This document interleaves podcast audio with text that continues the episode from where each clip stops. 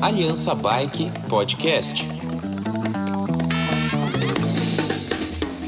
Ouvinte do Aliança Podcast, obrigado por estar conosco mais uma vez. Eu aqui na companhia do Daniel Gucci. E estamos inovando hoje com um programa com um convidado que nós conhecemos pelo LinkedIn e tem sido traduzido uh, e um privilégio para você que acompanha a Aliança, que é o Cristóbal Pérez, uh, de Madrid, que tem 20 anos na indústria da bicicleta, mais quase 10 na indústria de moto, uh, e uma visão muito interessante de quem está na Europa, com perspectivas que vale ouvir. E aqui, um pequeno esforço para esse privilégio é a gente praticar o nosso portunhol. Então, Daniel e eu, se o Cristóbal não se ofender, vamos aqui mudar agora para o nosso portunhol. Bem-vindo, Cristóbal, desde Madrid. Bem-vindo ao podcast de Aliança. Eh, buenas tardes, Álvaro. Buenas tardes, Daniel. Para mí es un honor el que vosotros hayáis considerado mi presencia para vuestro podcast. Vosotros habláis portuñol, yo ni siquiera. Lamento mucho no poder hablar en portugués, pero haré todo lo posible para que mi español sea fácilmente comprensible para mis amigos de Brasil. Vamos a hablar de dos puntos, Cristóbal. El primer, usted en estos 20 años he visto el cambio de bicicletas que eran montadas en, en las tiendas, que eran multimarca, por el amadurecimiento de marcas que hacen la bicicleta montada como se hace la industria de motos, de autos, que no llegas y compra el uh, cadre, el cuadro, uh, y después los componentes en separado y las monta cuando está comprando, pero sí hay modelos premontados. Entonces, ¿cómo usted ve esta evolución y qué crees que va a pasar en la industria en este modelo de tiendas multimarca, donde se hace el montaje y la selección de cada bicicleta de forma customizada, en paralelo con las uh, superstores, la, la loja, las tiendas concepto, de que tiene exactamente como tiene la industria de motos y de autos, que tiene modelos ya preseleccionados con las ruedas, los grupos, uh, por etapas, por posicionamientos de precio. Bueno, yo, creo que el negocio de la bicicleta montada personalizada, yo creo que es un nicho de mercado y que tiene un, porcentaje o un tamaño muy reducido, ¿no? O sea, a lo mejor hace 20, 30 o 40 años, pues las bicicletas envejecían de otra manera o había siempre por parte del usuario interés o necesidad de mejorar la bicicleta y eso generaba un escenario favorable a la personalización, pero mm, la, evolución del sector eh, yo creo que ha dado lugar a un producto terminado de una calidad y de una variedad excepcional. Entonces yo creo que eh, por lo menos en nuestro mercado lo que impera en un porcentaje mayoritario, absolutamente mayoritario, es la venta de bicicletas ya montadas, fabricadas, ¿no? productos determinados. ¿Qué ocurre? Que sí que hay eh, un modelo de tienda que es el que hemos conocido todos, que vendía más de una marca de bicicleta. Eh, y ahora, pues las marcas más poderosas, pues leas Specialized o Trek o Pinarello, cualquier marca con una presencia muy notable en el mercado, con una relevancia como marca muy elevada, pues deciden eh, que se creen las tiendas insignia, ¿no? Las tiendas solo monomarca, que solo venden su producto. Yo creo que es un ejercicio muy sano y que es una manera de exponer al cliente su producto de forma aislada, donde no haya ninguna otra marca que, le haga sombra a la marca principal. Ahí se puede mostrar el poder de la compañía, eh, de su producto y además eh, transmitir al usuario, al comprador, una sensación pues, de que está comprando una marca muy importante, capaz de satisfacer todas sus necesidades sin necesidad de acudir a una segunda marca. En este tema, Cristóbal, eh, en Brasil, los magazines, los mercados, supermercados son puntos de venta muy importantes ainda para las bicis populares. Mira, y mismo las tiendas físicas nosotros en Brasil tenemos como 12.300 tiendas físicas en todo el país. Es un mercado inmenso, pero que más de 95% son multimarcas. Claro. Entonces, quería preguntar eh, cómo usted viene el futuro para las tiendas multimarcas en un mercado como brasileño que ainda es muy popular y cómo lo enxerga el futuro para las, los magazines y mercados que ainda venden y tienen una participación importante en las ventas de bici completa. Eh, aquí pasa igual, aquí el, yo diría que el 99% de las tiendas venden más de una marca.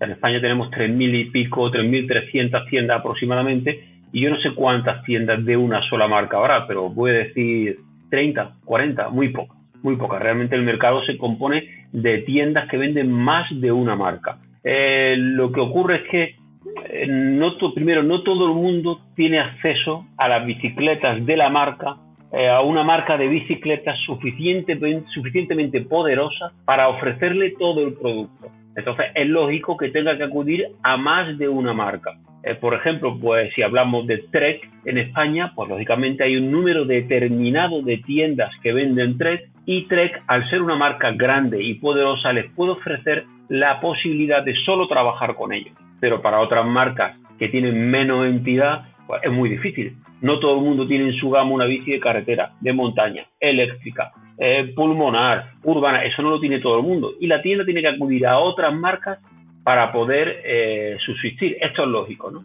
Lo que sí es cierto es que me, sorprende que hay muchas tiendas que pues, tienen muchas marcas diferentes de muchos productos. Tienen seis marcas de cascos, cinco marcas de zapatillas, Mm, cuatro marcas de bicicletas que a veces se solapan unos productos con otros. Y esto sí me sorprende porque yo creo que realmente eh, es imprescindible tener más de una marca, pero creo que es malo tener excesivas marcas. Y creo que hay que tener un número determinado que te puedas eh, centrar en tus dos o tres marcas, que estas dos o tres marcas te den un rango de productos suficientemente amplio para satisfacer las necesidades de tu cliente y para ti que sea más fácil manejar el stock, que sea más, más fácil manejar la relación con tu proveedor, etcétera, etcétera. Y al mismo tiempo, si tú eres una tienda que trabaja con menos marcas, pero de forma más intensa con estas marcas, estoy también seguro que por parte de la marca serás considerado de otra manera. No es lo mismo una persona, una tienda que tiene eh, cinco marcas de bicicletas que una tienda que tiene tres marcas desde el lado de la marca estoy también convencido que se, se, mirará esta tienda de otra manera. Yo creo que hay que racionalizar. Es imprescindible tener más de una marca en muchísimos casos, pero también no tiene sentido tener eh, muchas marcas y a lo mejor una situación que se da mucho es una tienda que trabaja en una marca con una marca hoy, dentro de dos años la deja pero le queda un stock, coge otra marca y va rotando las marcas que siempre van dejando un remanente y un stock en las tiendas que yo creo que complica mucho la disponibilidad de dinero y la gestión. Cristóbal, usted tiene un punto de vista muy interesante de una debilidad de la industria de la bicicleta que tiene que aprender con la industria de motocicletas y autos, que es el rango de opciones. Uh, mucha, eh, mencionamos, por ejemplo, Pinarello. Uh, Pinarello es una marca excelente con productos excepcionales, pero está en, en un, una posición de precio medianos y altos. Al contrario de una montadora, de, una Honda de motocicletas, que tiene las más populares para el uso de micrologística, hasta las super motos de competición, iguales que están en los circuitos de GP profesional. ¿Usted cree, eh, aclare su punto de vista de cómo la industria de bicicleta podría evolucionar? Porque, como mencionó, hay muchas tiendas que usan dos marcas porque no tienen un catálogo que atienda todos los tipos de consumidores. Entonces, necesito de una marca para las bicis de entrada, necesito una otra marca para las bicis medianas y una otra marca para de alta performance. Y que tal vez una marca sea Trek, Specialized, uh, las de Grupo PON, que haga un complemento y con esto tiene una solución para que tiene una tienda de tener un rango de todos los precios de uso, como usando de, de autos de 4x4, de SUV grande, SUV pequeña, un sedán, un compacto, que no se encuentra una marca con este posicionamiento. Eh, hay marcas cuya ambición es ser globales. Tenemos, por ejemplo, lo has dicho muy bien, Trek, tenemos Specialized, tenemos la Pierre, tenemos muchas marcas cuya ambición es ser global y tener toda eh, toda la gama de bicicletas posibles para abastecer a cualquier tipo de cliente con una sola marca. Y luego hay marcas que están muy especializadas, como por ejemplo Pinarello, que solo hace bicicletas de alta gama, muy enfocada a la competición y casi todo eh, carretera. Entonces yo creo que el, enfoque que le da cada marca determina a qué cliente puede llegar. Y ese cliente puede determinar si esa marca es suficiente para abastecer toda su clientela o no. Entonces, hombre, está claro que todas las marcas deben tener ambición de crecer es natural de crecer en cifras, pero a lo mejor el crecer no siempre, pues, no, no siempre tiene que venir dada por, por una eh, diversificación. O sea, una vez que distinguimos entre marcas que son marcas nicho muy especializadas y marcas generalistas, cada uno tiene una diferente manera de crecer. El generalista querrá tener cada día más bicicletas, más categorías y el, especialista en nicho, pues quizás querrá ganar más espacio en su segmento, ampliar un poco la categoría de productos, pero sin volverse loco. No podemos pensar, creo yo, ¿eh? no podemos pensar en un pinarelo que tenga de todo, de todo. Tiene, tiene carretera, tiene montaña, a lo mejor algo de bici urbana, pero su naturaleza como marca le limita y, y además hace bien lo que sí creo yo que el sector, no sé si va por ahí tu pregunta Álvaro, lo que sí yo veo que hay otros sectores, que como puede ser por ejemplo la automoción, o puede ser la telefonía, o puede ser cualquier otro, que a base de diversificar su producto han llegado a más clientes.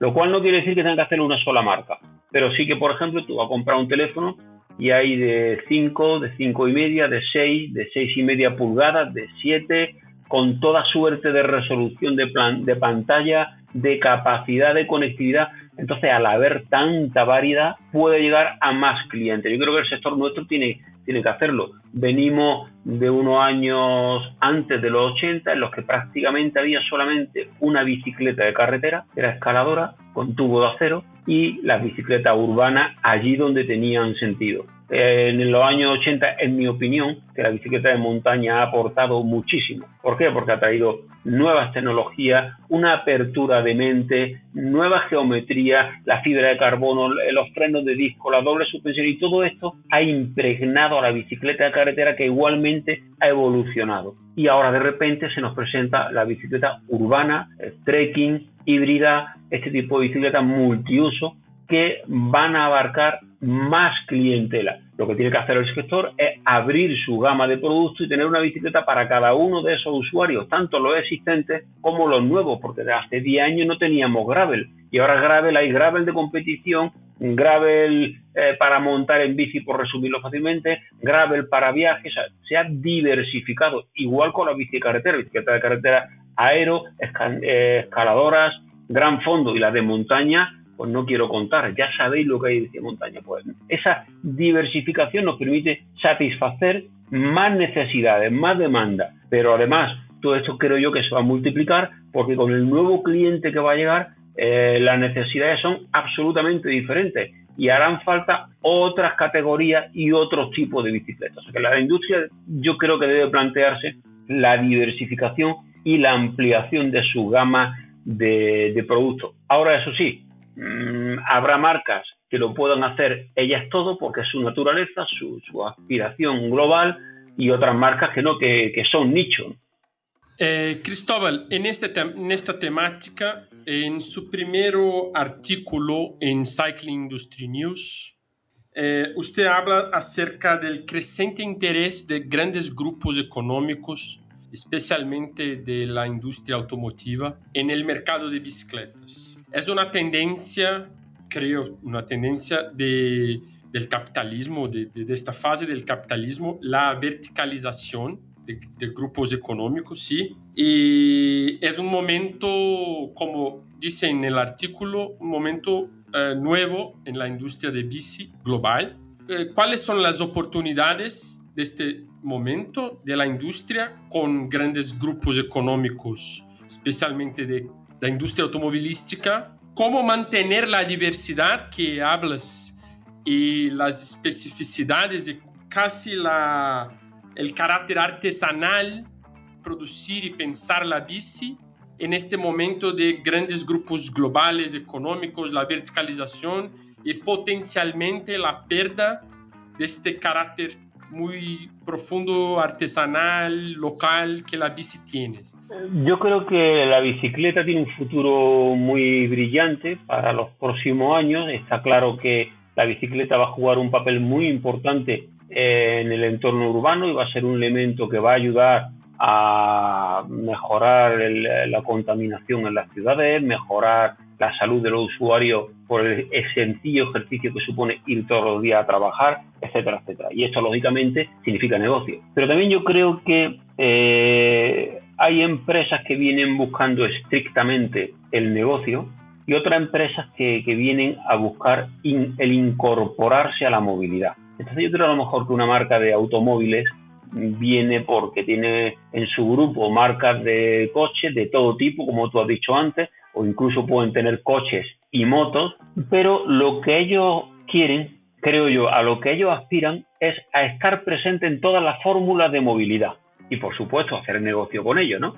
Entonces, yo creo que ese es uno de los motivos que mueve a la, industria automovilística a incorporarse a la bicicleta. Por otro lado, pues la, la, buena imagen que yo creo que hoy tiene la bicicleta por su uso, por los beneficios que trae, eh, aliviar el tráfico, la contaminación, mejorar la salud, pues también yo creo que hay otras industrias que quieren estar aquí con nosotros porque es importante para ellos el decir que en su portfolio de productos tiene una marca de bicicleta que contribuyen a este, perdón por la palabra, a este mundo mejor.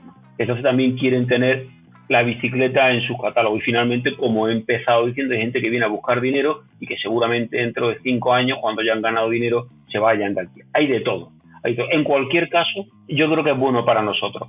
Me da la sensación de que estas empresas eh, de automóvil o de otros sectores están muy preparadas en cuanto a la gestión de las compañías, la gestión de la relación con sus clientes, la gestión de los datos, el marketing, la producción, la ordenación de la producción y este sector eh, le queda un camino por andar eh, para mejorar estos aspectos. Y de la mano de estos grupos grandes que ya tienen esos hábitos de trabajo, esas tecnologías y esos sistemas, pues no va a venir, no va a venir muy bien. Con respecto a lo que decía antes Daniel de la, del carácter artesanal, yo creo que no, no tenemos que confundir eh, la producción con la comercialización a lo mejor mañana viene una marca de automóviles y compra una marca de bicicletas y se siguen vendiendo a través de la misma tienda. No hay por qué cambiar la tienda.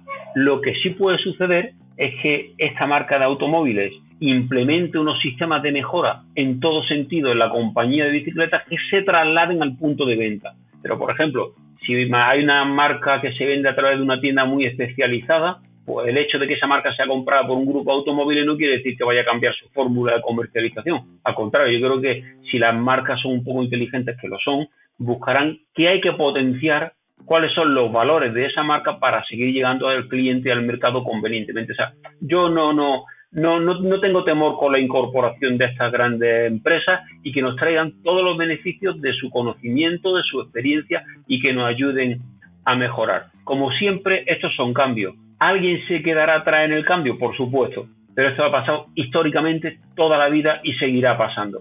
Es lógico, es lógico, pero lo, lo veo de un punto de vista positivo, con todos mis respetos para aquellos que no sean capaces de afrontar. Cristóbal, el desafío de la adhesión de bicicleta como uh, opción de movilidad en la ciudad, nosotros desde Brasil muchas veces miramos no, porque Europa es fantástico, porque tenemos el ejemplo de Dinamarca, tenemos el ejemplo de Holanda uh, y tal, y hablamos de Barcelona, pero mismo Madrid, donde usted está, uh, no hay tanta adherencia del apoyo del gobierno con infraestructura cicloviaria de viabilizar la opción de bicis en uso urbano. ¿Por qué piensas que pasa esto cuando hay una maturación de la sociedad, de los usuarios, del gobierno, de que la bicicleta es una de las mejores alternativas del crecimiento urbano, del uso de, las vías. Porque acá en Brasil me decimos, bueno, hay tan poco en Europa tanto, pero no es tan así como ustedes que viven en Madrid pueden uh, testimoniar. Yo creo, vamos, lo que es cierto es que la gente quiere montar en bicicleta. no, no solamente desde el punto de vista deportivo, sino en su uso diario. Hay, eh, todos los años nos facilita Shimano gratuitamente el estado de la nación, que se puede descargar perfectamente, en el que se ve reflejada una encuesta que dice cuáles son las aspiraciones, eh, los problemas y la situación de la bicicleta en cada uno de los países, casi por ciudades. Y resulta que en toda Europa todo el mundo quiere ir a trabajar en bici. España es el país que más quiere ir a trabajar en bici. Pero para eso hace falta una serie de cambios. Está muy claro. Entonces, yo diría que en Europa, quitando eh, los Países Bajos, quitando algún país nórdico y tímidamente Bélgica, alguna cosita más, realmente la bicicleta urbana, por simplificar el nombre, no está implementada al 100%, ni mucho menos. Si nos venimos a España, en vez de decir cuáles son las ciudades que deberían eh, tener la bicicleta o que no tienen la bicicleta urbana implementada, vamos a hacerlo al revés.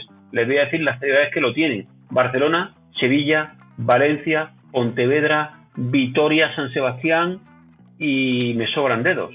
O sea, hay muy pocas ciudades en España con la bicicleta realmente implantada.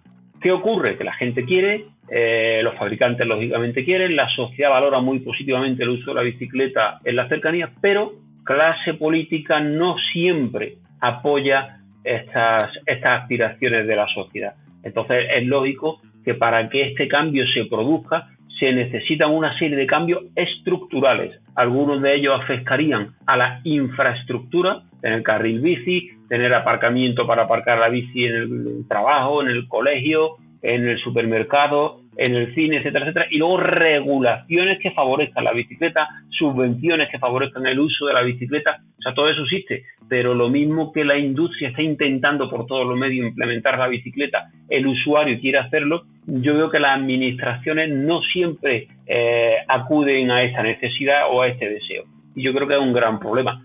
Bueno, eh, en este tema, desde 1995-6 en Brasil, empezó el gobierno federal especialmente empezó un movimiento de hacer las motocicletas más populares, más baratas para comercialización, eh, con incentivos fiscales y todo. Y la bici popular, la bici de acero, de movilidad, empezó a cada vez más la gente migrar de la bici de acero para la motocicleta. Este fenómeno no se pasó en Europa, por ejemplo. Quiero que eh, su opinión acerca de esta migración de la bici popular para la motocicleta, porque eso se pasa en América Latina muy fuerte y no en Europa. Y la segunda pregunta es de la bici eléctrica, las e-bikes para la movilidad, si son una nueva manera de nosotros de, uh, de hacermos este movimiento inverso de la migración de, de, la moto del coche de nuevo para la bici. Si eso es una tendencia, porque en Alemania, por ejemplo, 50% de todas las bicis en venta son e-bikes, pero en Brasil es 1.5 el market share, 1.5% solo el market share de e-bikes. Yo creo, Daniel, que ha habido un momento en que todas las sociedades, cuando han mejorado económicamente, han dado el paso a la motorización. Entonces, una cosa es que la bicicleta sea una alternativa a que sea la única alternativa. Entonces, hay un momento en que todas las sociedades eh, no tenían recursos, a lo mejor, para la moto, no tenían recursos para el automóvil, y de repente llega la moto, llega el automóvil y todo el mundo eh, pasa de la bicicleta con la que iba a todos los sitios como única fórmula, pasa a usar la, eh, la moto o el coche. Esto es lógico. Esto le ha pasado a toda la sociedad y yo creo que ha sido un avance. ¿no? En, todas las, en todos los países siempre ha habido un vehículo que ha supuesto la motorización de la sociedad. Aquí en España pasó en los años 60 y en Estados Unidos pasó a principios del siglo XX, etcétera, etcétera. Entonces es lógico que la, sociedad tiene aspiración a mejorar y quiere dejar de ir en bicicleta cuando es la única fórmula. Quiere ir en moto o quiere ir en coche. Es lógico. Además de que también, como vosotros sabéis, la automoción genera muchos puestos de trabajo en muchos sitios y es lógico que las administraciones la apoyen. Entonces se propaga y se, favorece eh, el uso de la motorización, sea moto o sea coche. Pero yo esto lo veo como una fórmula por la que todas las sociedades han pasado cuando la economía ha florecido. Eh, ahora ya estamos en una sociedad donde en, todos los países de los que estamos hablando el coche está muy bien instaurado, la, la, motocicleta está muy bien instaurado y queremos volver a la bicicleta pero por diferentes motivos. Ha habido un momento que antes se quería dejar la bicicleta para ir bajo techo y no tener que pedalear y ahora queremos volver a la bicicleta porque como hemos dicho durante esta charla es una de las fórmulas seguras para poder mejorar contaminación, tráfico, salud, etcétera, etcétera. Entonces la sociedad que ahora tiene coche, que ahora tiene moto, queremos que vuelva a la bicicleta. Está muy claro que la bicicleta eléctrica es una bendición para el sector de la bicicleta. La bicicleta eléctrica ha supuesto, ha supuesto creo yo, lo veo así, como la, eh, el, el instrumento para cubrir la diferencia entre lo que tú quieres hacer con la bicicleta y lo que tú puedes. Si tú quieres hacer 100 kilómetros y no puedes porque tú solo haces 70, la bici eléctrica te ayuda. Si tú quieres subir 1500 metros y tú solo puedes subir 1000 por tu fuerza, la bicicleta eléctrica te ayuda. Y ahora si nos vamos a la ciudad, pues en lugar de tener que desplazarte con una bicicleta, que significa calor, sudor, etcétera, etcétera, le pone un motor eléctrico y te facilita el desplazamiento urbano. Entonces uno de los factores que más retrae a la gente, por lo menos en España, de la bicicleta urbana es el calor. El sudor, pues si tiene una bici eléctrica, está claro que eso también desaparece como problema. O sea que está muy claro que la bicicleta eléctrica nos va a traer nuevas ventas y nuevos clientes totalmente diferentes al sector, sea bici de montaña, sea bici de carretera y por supuesto la bici urbana. Yo, por ejemplo, monto en bici de carretera y en bici de montaña. Entonces, eh, las salidas que yo hago en bicicleta coinciden con mis aspiraciones. Entonces, no siempre echo en falta una bici eléctrica. Ahora, si me quisiera desplazar por Madrid en bicicleta tendría que ser sí o sí en una bicicleta eléctrica, porque hace calor y porque no quiero llegar sudando los sitios. O sea, que la bicicleta eléctrica se va a implementar a todos los niveles. Y si, hablamos de el entorno urbano, creo que con más fuerza todavía. Lo que sí ocurre es que una bicicleta eléctrica todavía es cara, es pesada. Eh, meterla en la casa, en el trabajo, todavía eso es un camino que nos queda por andar.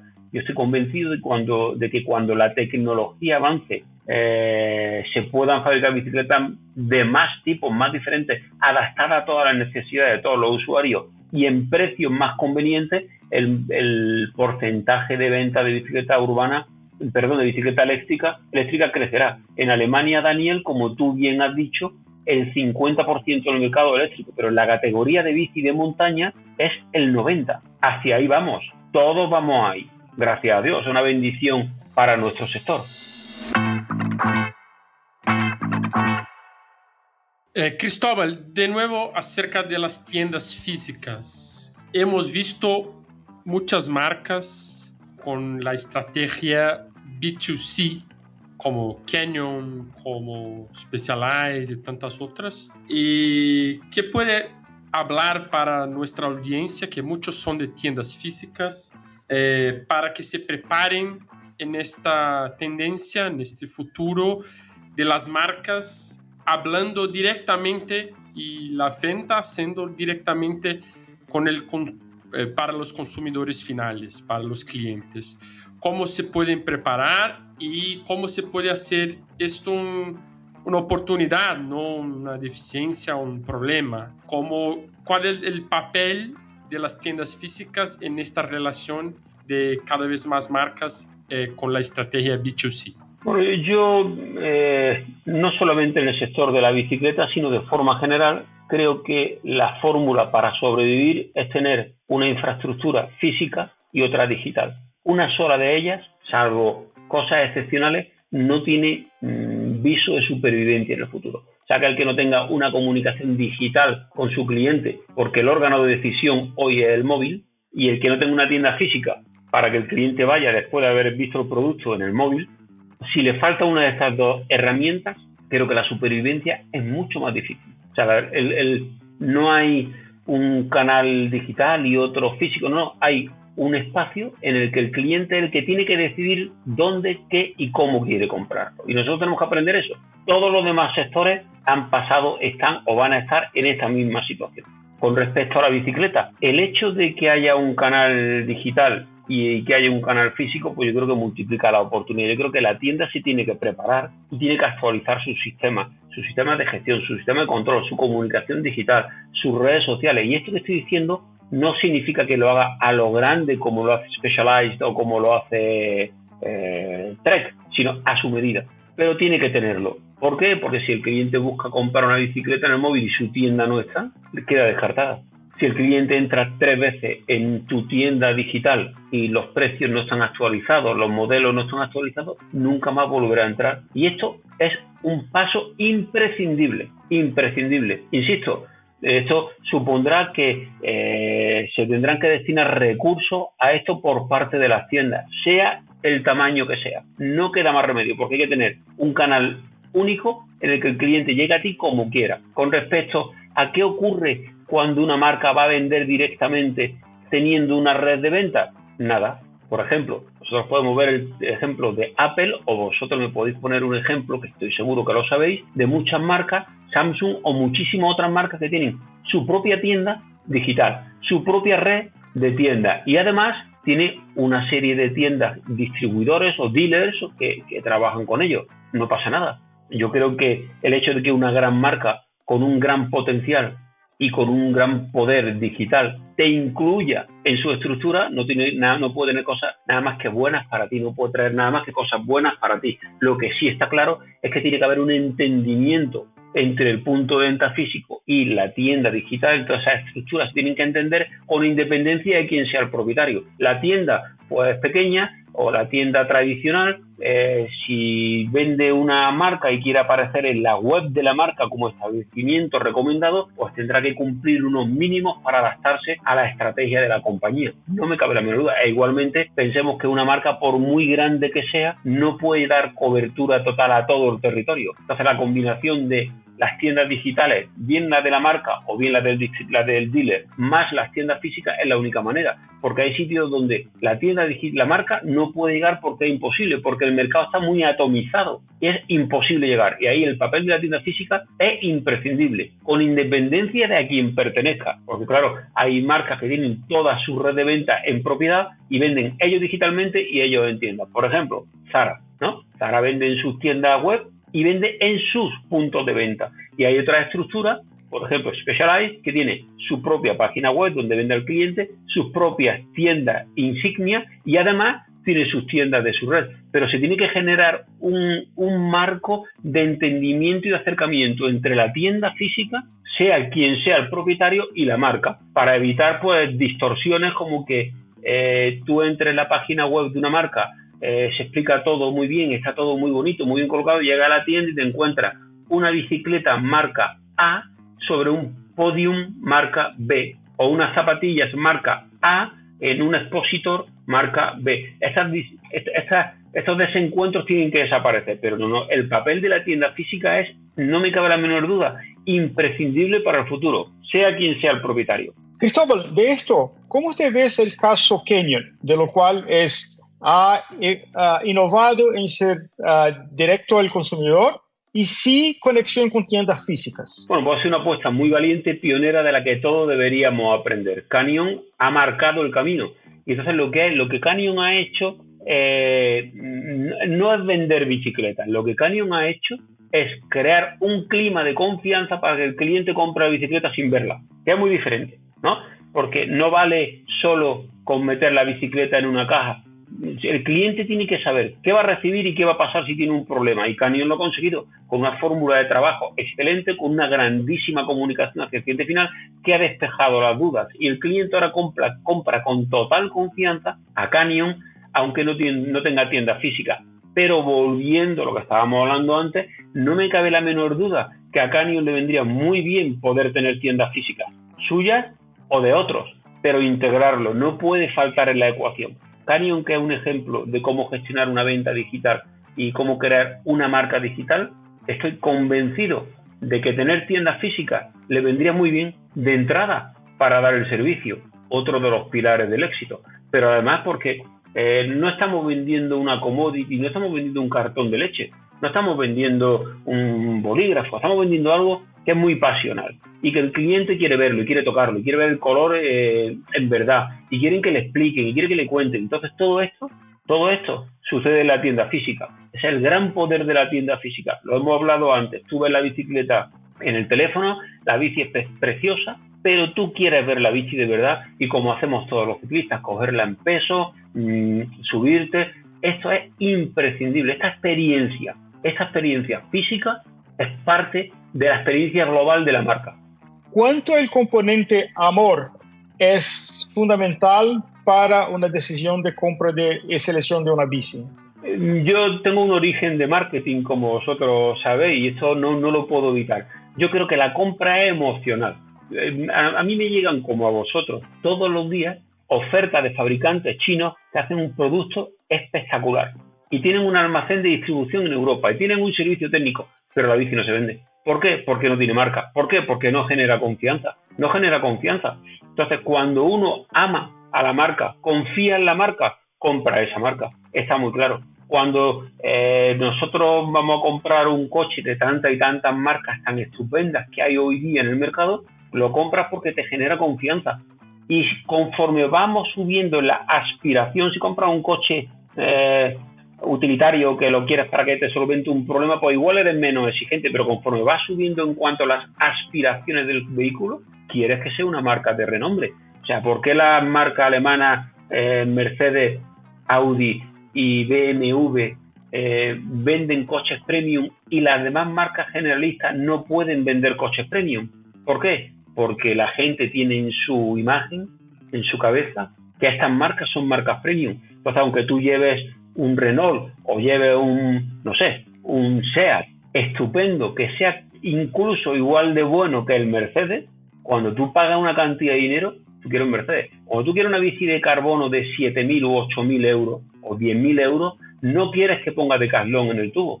Lo siento mucho.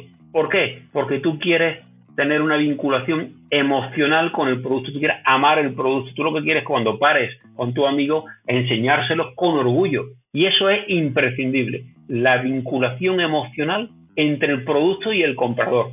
Y ahora mucho más, porque el primer amor es en el teléfono. Entonces hay que contarle al cliente una historia para que cuando llegue a ver el producto esté enamorado. Si es una cosa de utilidad y tiene que comprar un limpiador para la ventana, le da igual, el más barato.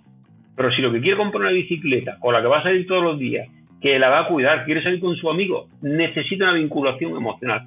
Si es una bicicleta de 500 euros o 300 euros para ir a trabajar, pues igual no la quiere. No, no hace falta. Pero si va a comprarse una bicicleta de cualquier naturaleza que vale 4.000 euros con un diseño estupendo, con unas características técnicas, pues además hay que añadir una historia que vincule emocionalmente al cliente con, con la marca. Yo creo que eso es imprescindible y podemos poner una prueba si, eh, no sé cómo pasará en Brasil, pero si aquí en España tú vas a contar un chiste, ¿sabéis qué es un chiste, no? Sí, una piada. Una piada. Vale, si tú vas a contar un chiste sobre un señor que tiene mucho dinero y dice, este señor con mucho dinero se compró un coche, ¿qué coche, qué marca diría todo el mundo? Todo el mundo diría que se ha comprado un Mercedes. Si mañana va a contar un chiste de un señor que se compra un coche muy deportivo, en el chiste, ¿qué marca usas como ejemplo? Ferrari. ¿Por qué? Porque tienen su imagen consolidada en la cabeza del usuario y le genera un amor por la marca. Eso es imprescindible, imprescindible. Perfecto. Cristóbal, privilegio ah, en formalizar esta conexión de Alianza Bike con ustedes en Madrid. Muchísimas gracias por su tiempo. Ah, más una vez, usted que está nos escuchando, sigue a Cristóbal en LinkedIn. Son informaciones excepcionales. De un ejemplo, ella llamó la atención de la posición de Decathlon con Van Riesel ah, como algo a ser observado eh, muy relevante, ah, pero muchos otros puntos más de los artículos, algunos de estos publicamos en Alianza Bike. Con seguridad, este apenas el primer programa con ustedes, Cristóbal. Uh, nos gustaría mucho tener ustedes cada vez más presente en Alianza, nos dando informaciones, nos inspirando. Para mí es una oportunidad y un privilegio el que vosotros hayáis pensado en mí, os lo digo de verdad y bueno, pues podéis contar conmigo cuando vosotros lo consideréis. Os lo agradezco de verdad y un saludo para todos mis amigos de Brasil y para toda la comunidad ciclista brasileña.